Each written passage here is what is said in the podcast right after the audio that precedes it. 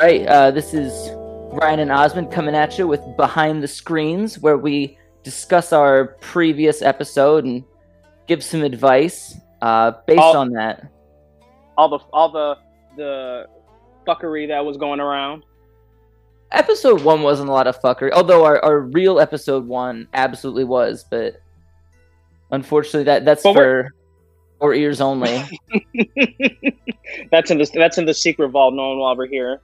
I think that's probably for the best. Yeah, we had a, an audio fuck up with that, but I think it was mostly to give like you, Megan, and James just kind of that get your feet wet. Here's what D and D is. So there's not a Mhm. whole lot that anyone's gonna miss out on from that. Get a little little wet behind the ear, getting ready Yeah, for the so- session.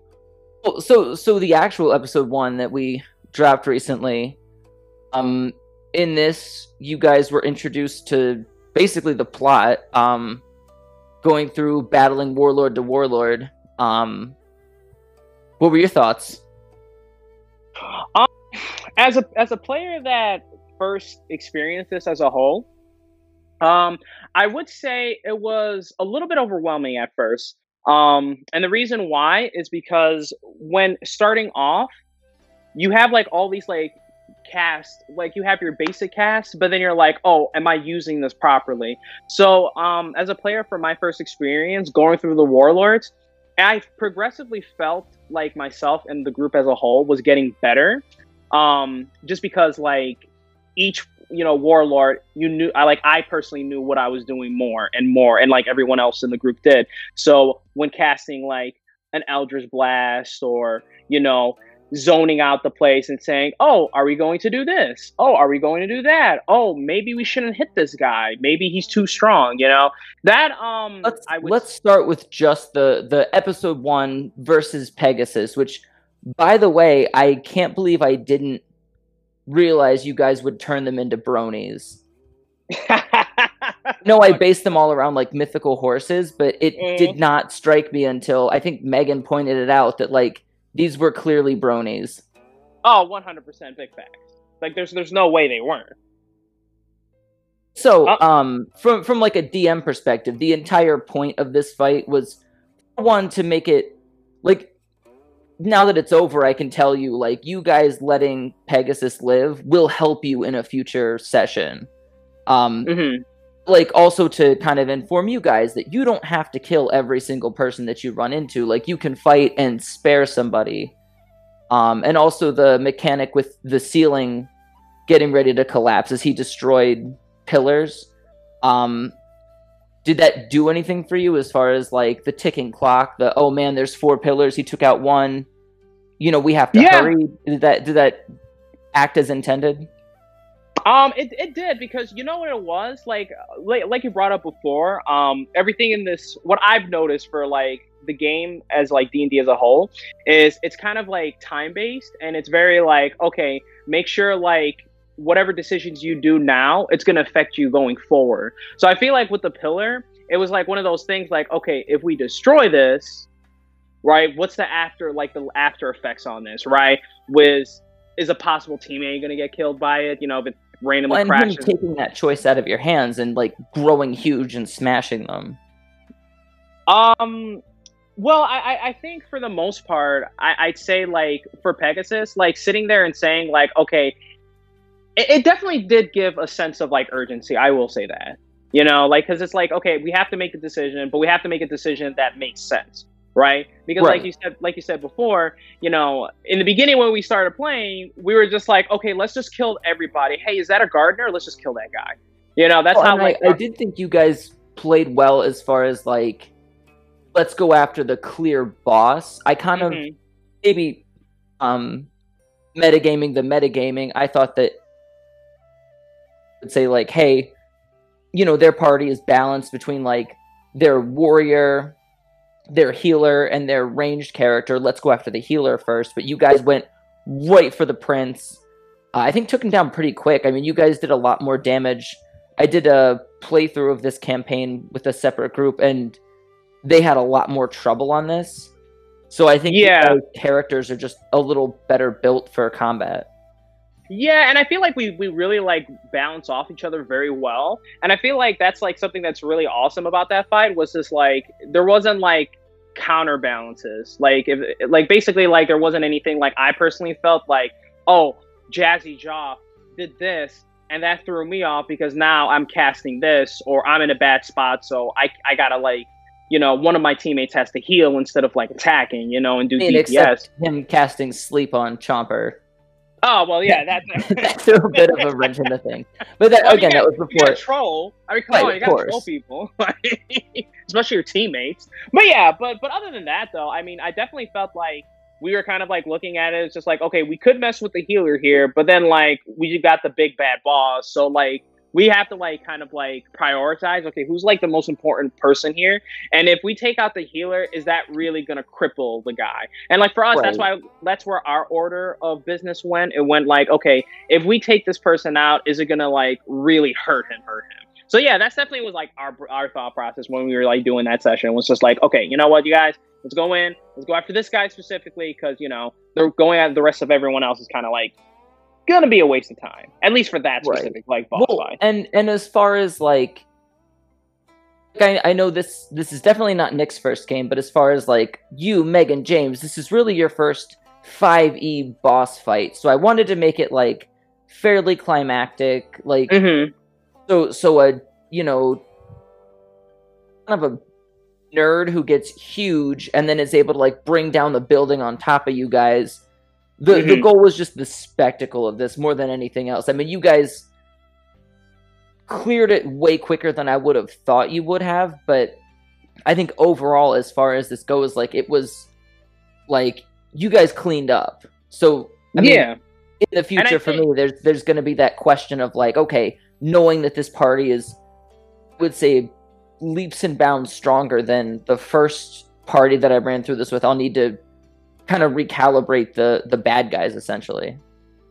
So normally for you, I guess my thing would be um, so based on like sessions and like experience too. Um, is that how you like you know calibrate like the bosses and everything? Like you'd go in and like if you had to give advice for somebody like hosting, you know, for example, and writing a session, um, do you you sh- would you recommend like basing things off of people's experiences to like for their like boss fights and stuff? Um, yes and no. There there are plenty of like calculators for encounter size. Like if I have four adventurers, they're level two. Um, here's the challenge rating of enemies that they can handle. And I mm-hmm. think for for me, who I like to homebrew stuff, I don't think anybody in our group would metagame, and I don't think of metagaming as like I'm making the strongest character. I think that's sensible. Like you should try to make the strongest character. I think of metagaming as like, oh, we're fighting a red dragon. I know a red dragon has an armor class of 18, has low dexterity, has whatever. You know what I mean? Like, I yeah, know yeah. the animal we're fighting, and I know how best to beat it. That to me is metagaming. Okay. to make it not even a problem, um, this one less so because um, Pegasus was based on a dark dwarf, which like has the ability to grow, but a mm-hmm. lot of the special abilities, I kind of almost homebrew a little bit so that there's no ability to do that. It's not like, oh, um, maybe like a character like this is normally a werewolf, but I'm making it like a pro wrestler. And in the case of a lot of these, where it's like most of the enemies you guys are going to face are, are pro wrestler themed, but like based on real things that exist, it just makes metagaming that much less worth it. And then it's it's more fun. It's it's all unique. I mean, to you guys, this is all new mm-hmm. regardless. Yeah, um, yeah, yeah. And then well, well, let's let's cut to our second bit here for the day, and then we'll answer a couple more questions. Mm-hmm. Uh, so, the second portion of this behind the screens, we're gonna highlight a build for characters, kind of give people who are new to the hobby. I mean, we did the math in the gym, which is terrible because well i guess the the books are around the $45 mark so we were pretty good with it. Uh, yeah, i think we came up with like $600 if you want to buy all of the d&d source books and that's Ooh, not counting yeah and, and then that's not counting modules the like extra shit. So, so yeah, you're looking at like perks, a thousand dollar hobby if you're a brand new player which is intimidating not to mention like pricey. dollars yeah. is another encyclopedia. Mhm.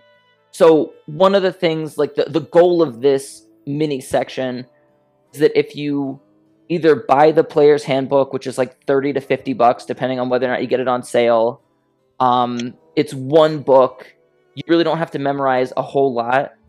Uh, how can you get the most bang for your buck with just the races and just the classes in the player's handbook?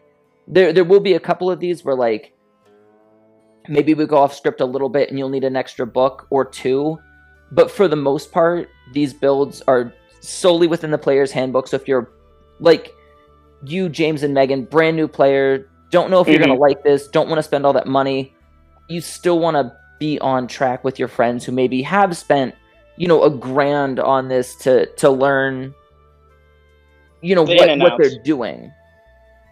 So we're going to break it down alphabetically by race we're starting with dragonborn which are effectively like magically altered dragon children that walk on their back legs like humans. That so think of like a humanoid dragon but they're hatched from oh. eggs. They're very much like considered weird in normal cultures in D&D although I don't know how that's going to change in 6th edition but for right now that's sort of like what they are. And like their their features they get a breath weapon which can either attack in a straight line or form like a cone of an element.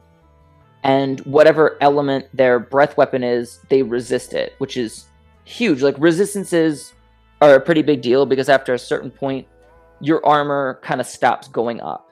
And then resisting damage becomes more and more important. Uh, the other thing about characters is they'll get stat boosts so for dragonborn they get two to their charisma and one to their strength. And when you're building a character, you sort of want to play to these boosts. You can make phenomenal characters that go totally off script with the boosts, but for a new player, new character, it's kind of easiest and least overwhelming to kind of build your character based on how they started already. So, for sake of example, with the Dragonborn, probably the Mhm. best pick to go with the stat block to go with the benefits that they get would be a paladin. Uh, you get charisma for your spells. You get strength for hand-to-hand combat. Resistances are great because paladins are a tanky class. You don't get a whole lot of ranged uh, attacks with a paladin, so having your breath weapon is great. You also don't get a lot of elemental attacks. So if you choose a paladin, like you might get some fire with your like um, you get a lot of holy powers, but like ice, you don't see a lot of like acid, you don't see a lot of. So if you find something that resists what you're dishing out, like this breath weapon can give you an alternate way of attacking. Plus, you know, with both both stat increases helping your build, you've already got a little bit more of a, a boost than another player who would be playing a paladin.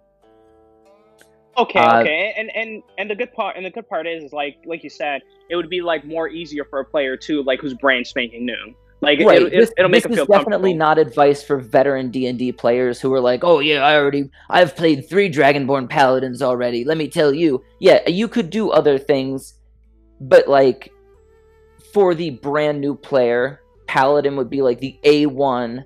Um, probably second place would be barbarian. Uh, When you rage as a barbarian, you uh, resist all physical damage. So on top of physical damage resistances, you get one elemental resistance. Uh, strength boost is going to help you with weaponry. Uh, charisma is going to help you with intimidation checks. You don't get much range. You don't get much AOE, so the breath weapon is going to help you there. But Mhm. the main thing about the barbarian is damage resistance to everything that's not magical plus one elemental resistance is going to make you really tanky. Um, and then a lot of barbarian abilities make it really difficult to kill you. So you just stay on the battlefield. And just pretty much absorbing everything. Yeah. So yeah. Okay. And I believe if you choose, I'm, I'm not sure if it's in the player's handbook or not, but there is, I believe, the totem barbarian, which allows one of the totems gives you the ability to resist all damage except psychic. Uh, it just you can be as tanky as you want Um, you can be one of those kind of strong silent types. You get that intimidation check, so nobody wants to fight you, but then if they do, they can't hurt you. It makes you a very physically tough character. Yeah, yeah. Meanwhile, you, it's pretty good too. Like especially like if the person's gonna sit there and say, "Okay, you know what? I'll just tank this, and I'll let somebody else like do the DPSing." Right. Yeah. Um, third and final, probably not the best, but still workable. I would say Warlock. Um, I've seen a lot of builds suggest Dragonborn sorcerers because you can use their elemental resistance and their breath weapon to give yourself a specific elemental build, but that's kind of complicated for new players and wastes the strength boost. So for me, I would say Warlock because Warlocks get a handful of spells. So you get that charisma boost for casting the spells. And then once you're out of spell slots, you get that backup strength and you get your breath weapon. Uh, it helps you with your limited spells, it helps you attack. So it makes you a really nice all round character. Plus, resistances are always nice for squishier classes that can't do a whole lot of damage. Okay, okay. Uh, I mean, I'm stupid in the comments, I guess. Explain to me why I'm wrong and that Sorcerer's better. Uh, but in my opinion, if you're a brand new player, you want to try out a Dragonborn, those three would be your best bets. Okay, and, and you would also say in terms of like difficulty as well, this is like um you would say beginner low intermediate intermediate if if if you want to get a little bit complicated and you start to like get a feel for it, like maybe as a second session. Is that fair to say? No, I mean this is something you could do right out the gate. Like this is if you're building a character for the first time and all you have in front of you is the player's handbook and you're confused, you don't know what to do. These would be like if, if you're looking at Dragonborn saying, "Oh, that's cool. It, you know, it's Dungeons and Dragons. Let me play as a dragon thing." These are mm-hmm. the classes I would recommend. Well, then how... my thing.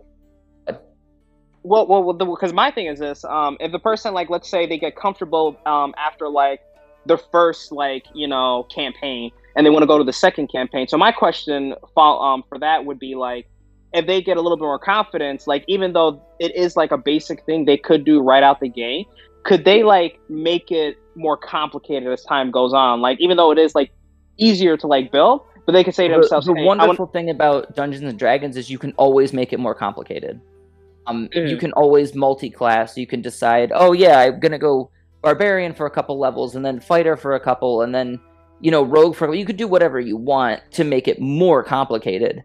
This is mm. just like bare bones minimum. I want to try this class, but I don't know where to start. Or I want to try this race, but I don't know where to start. Like, and the and the person doesn't have the confidence yet. Yeah, yeah, the, the most basic level of character building, and and yeah, of course, once you've played a game or two and you understand, you started looking at stuff online and finding better builds. There's definitely better builds out there, but as far as like staying competent staying up with the team that you're playing with like these are the easiest ways to stay there and not have to like immerse yourself in Dungeons and Dragons like it's it's something where there's just such a wealth of material it'd be the equivalent of like having never watched a Star Wars movie and then like getting put into Star Wars trivia like there's just so much you can bombard somebody with that it's it's almost a turn off so I think having and like, it's overwhelming very, yeah. Right. This is this getting your feet wet. Here's roll with this until you figure out what to do yourself. Mm, true. Very true. Um, but so our our last bit, uh, questions from DMs, and I think it would be fun if we had you, Osman, answer as somebody who has played what like a handful of D and D sessions. Yep. Because I'm just curious what your thought process would be with this, and then I'll answer uh, kind of how I've handled these things in the past. Okay. So our first question is, um, how do you come up with magic items that won't overpower your characters? Okay. Um, I guess for me, um, my thought process wasn't really like making this um weapon like too OP.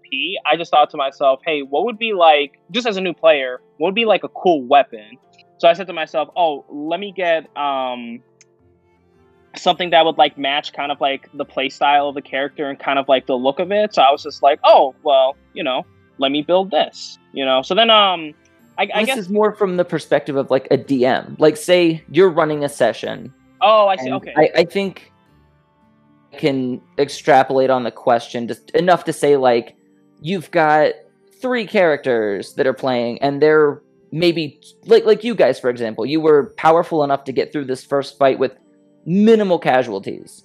Yeah. Um, so so I want to reward you guys for good play, but I don't want to overpower you guys. Like if I give you like all of a sudden you've got like a plus one sword now maybe you guys are even stronger and i already have to dial up the power on the bad guys so something to give you guys to reward you for good gameplay but not break the game Oh, I see. Um, so, and, and this would be like from the perspective of like if I was hosting the game, correct? correct Um, if I were to do that, I would, I would, I guess I would base it off of like the experience going back to that again, and then saying to myself, okay, is this limited enough? Like for example, if I'm if I'm giving someone a dagger, and I'm saying to myself, okay, this dagger has like some type of poison effect on it. Um, the, whatever bosses that I'm gonna come up with, um, I want them to be resistant, but I don't want them to be like you know, fully like OP strong, you know, because at the same time, like, um, based on what I've seen, like for you handling the campaigns, every single session that we've been having has been fun. So I guess if I was like, to, if I were to give the weapon, I would make sure like it does have an effect on it, but I don't want it to be overtuned, overtuned. But at the same time, I would want to be cautious and I would want to say, okay, is everyone having fun though? Because the one thing I feel like would be super boring is if someone's just like, oh, I got this new shiny weapon that does like a poison effect and this, that, and the third, and adds part of my charisma and this. But then later they're like, hey, why is this boss so tanky? You know? So I guess that's how I would personally handle it. Like I would gauge it based off of like, okay, um, is everyone having fun? But then is everyone else steamrolling this with their new like weapon as well? that's fair i am like there, there's no wrong answers and it's totally unfair for me to ask you dm questions as somebody who's never dm'd before i was just curious as to your answer um, oh, oh, you're good, you're good. But that's kind of so- how I would handle it, like just with those like combination effects of like all that. I, I do like that because it's very much in the style of how you would run things, which is basically troll everybody. So I, I like it. Um, what I would probably do, um, come up with stuff like for for sake of example, if you're coming up with magic items, a lot of things that I do, like this will come up later.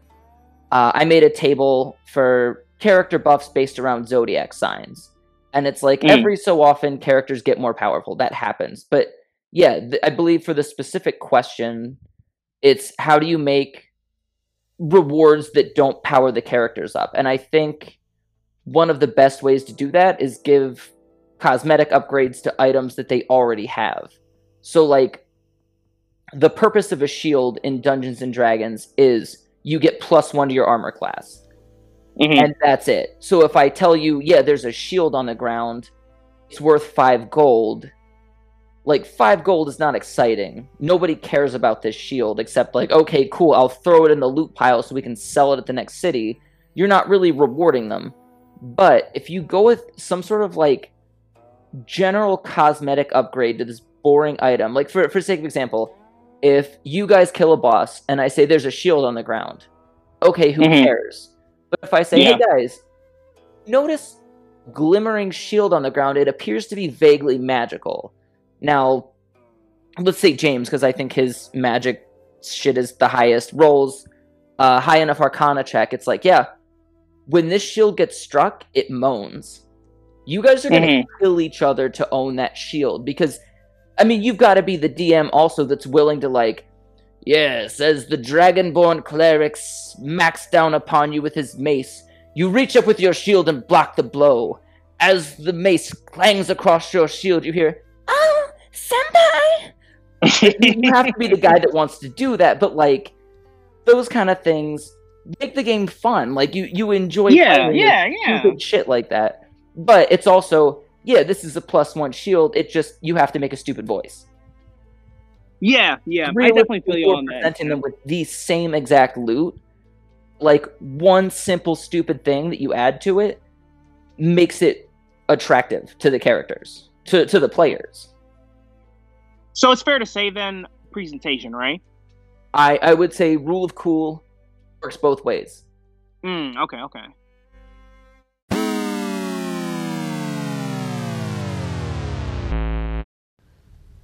Alright, that's going to be it for our mini episode. Thanks to everybody for sticking with us, and thanks to Oz for doing the sound mixing and co hosting. Stay tuned, about two weeks, we'll drop our next episode.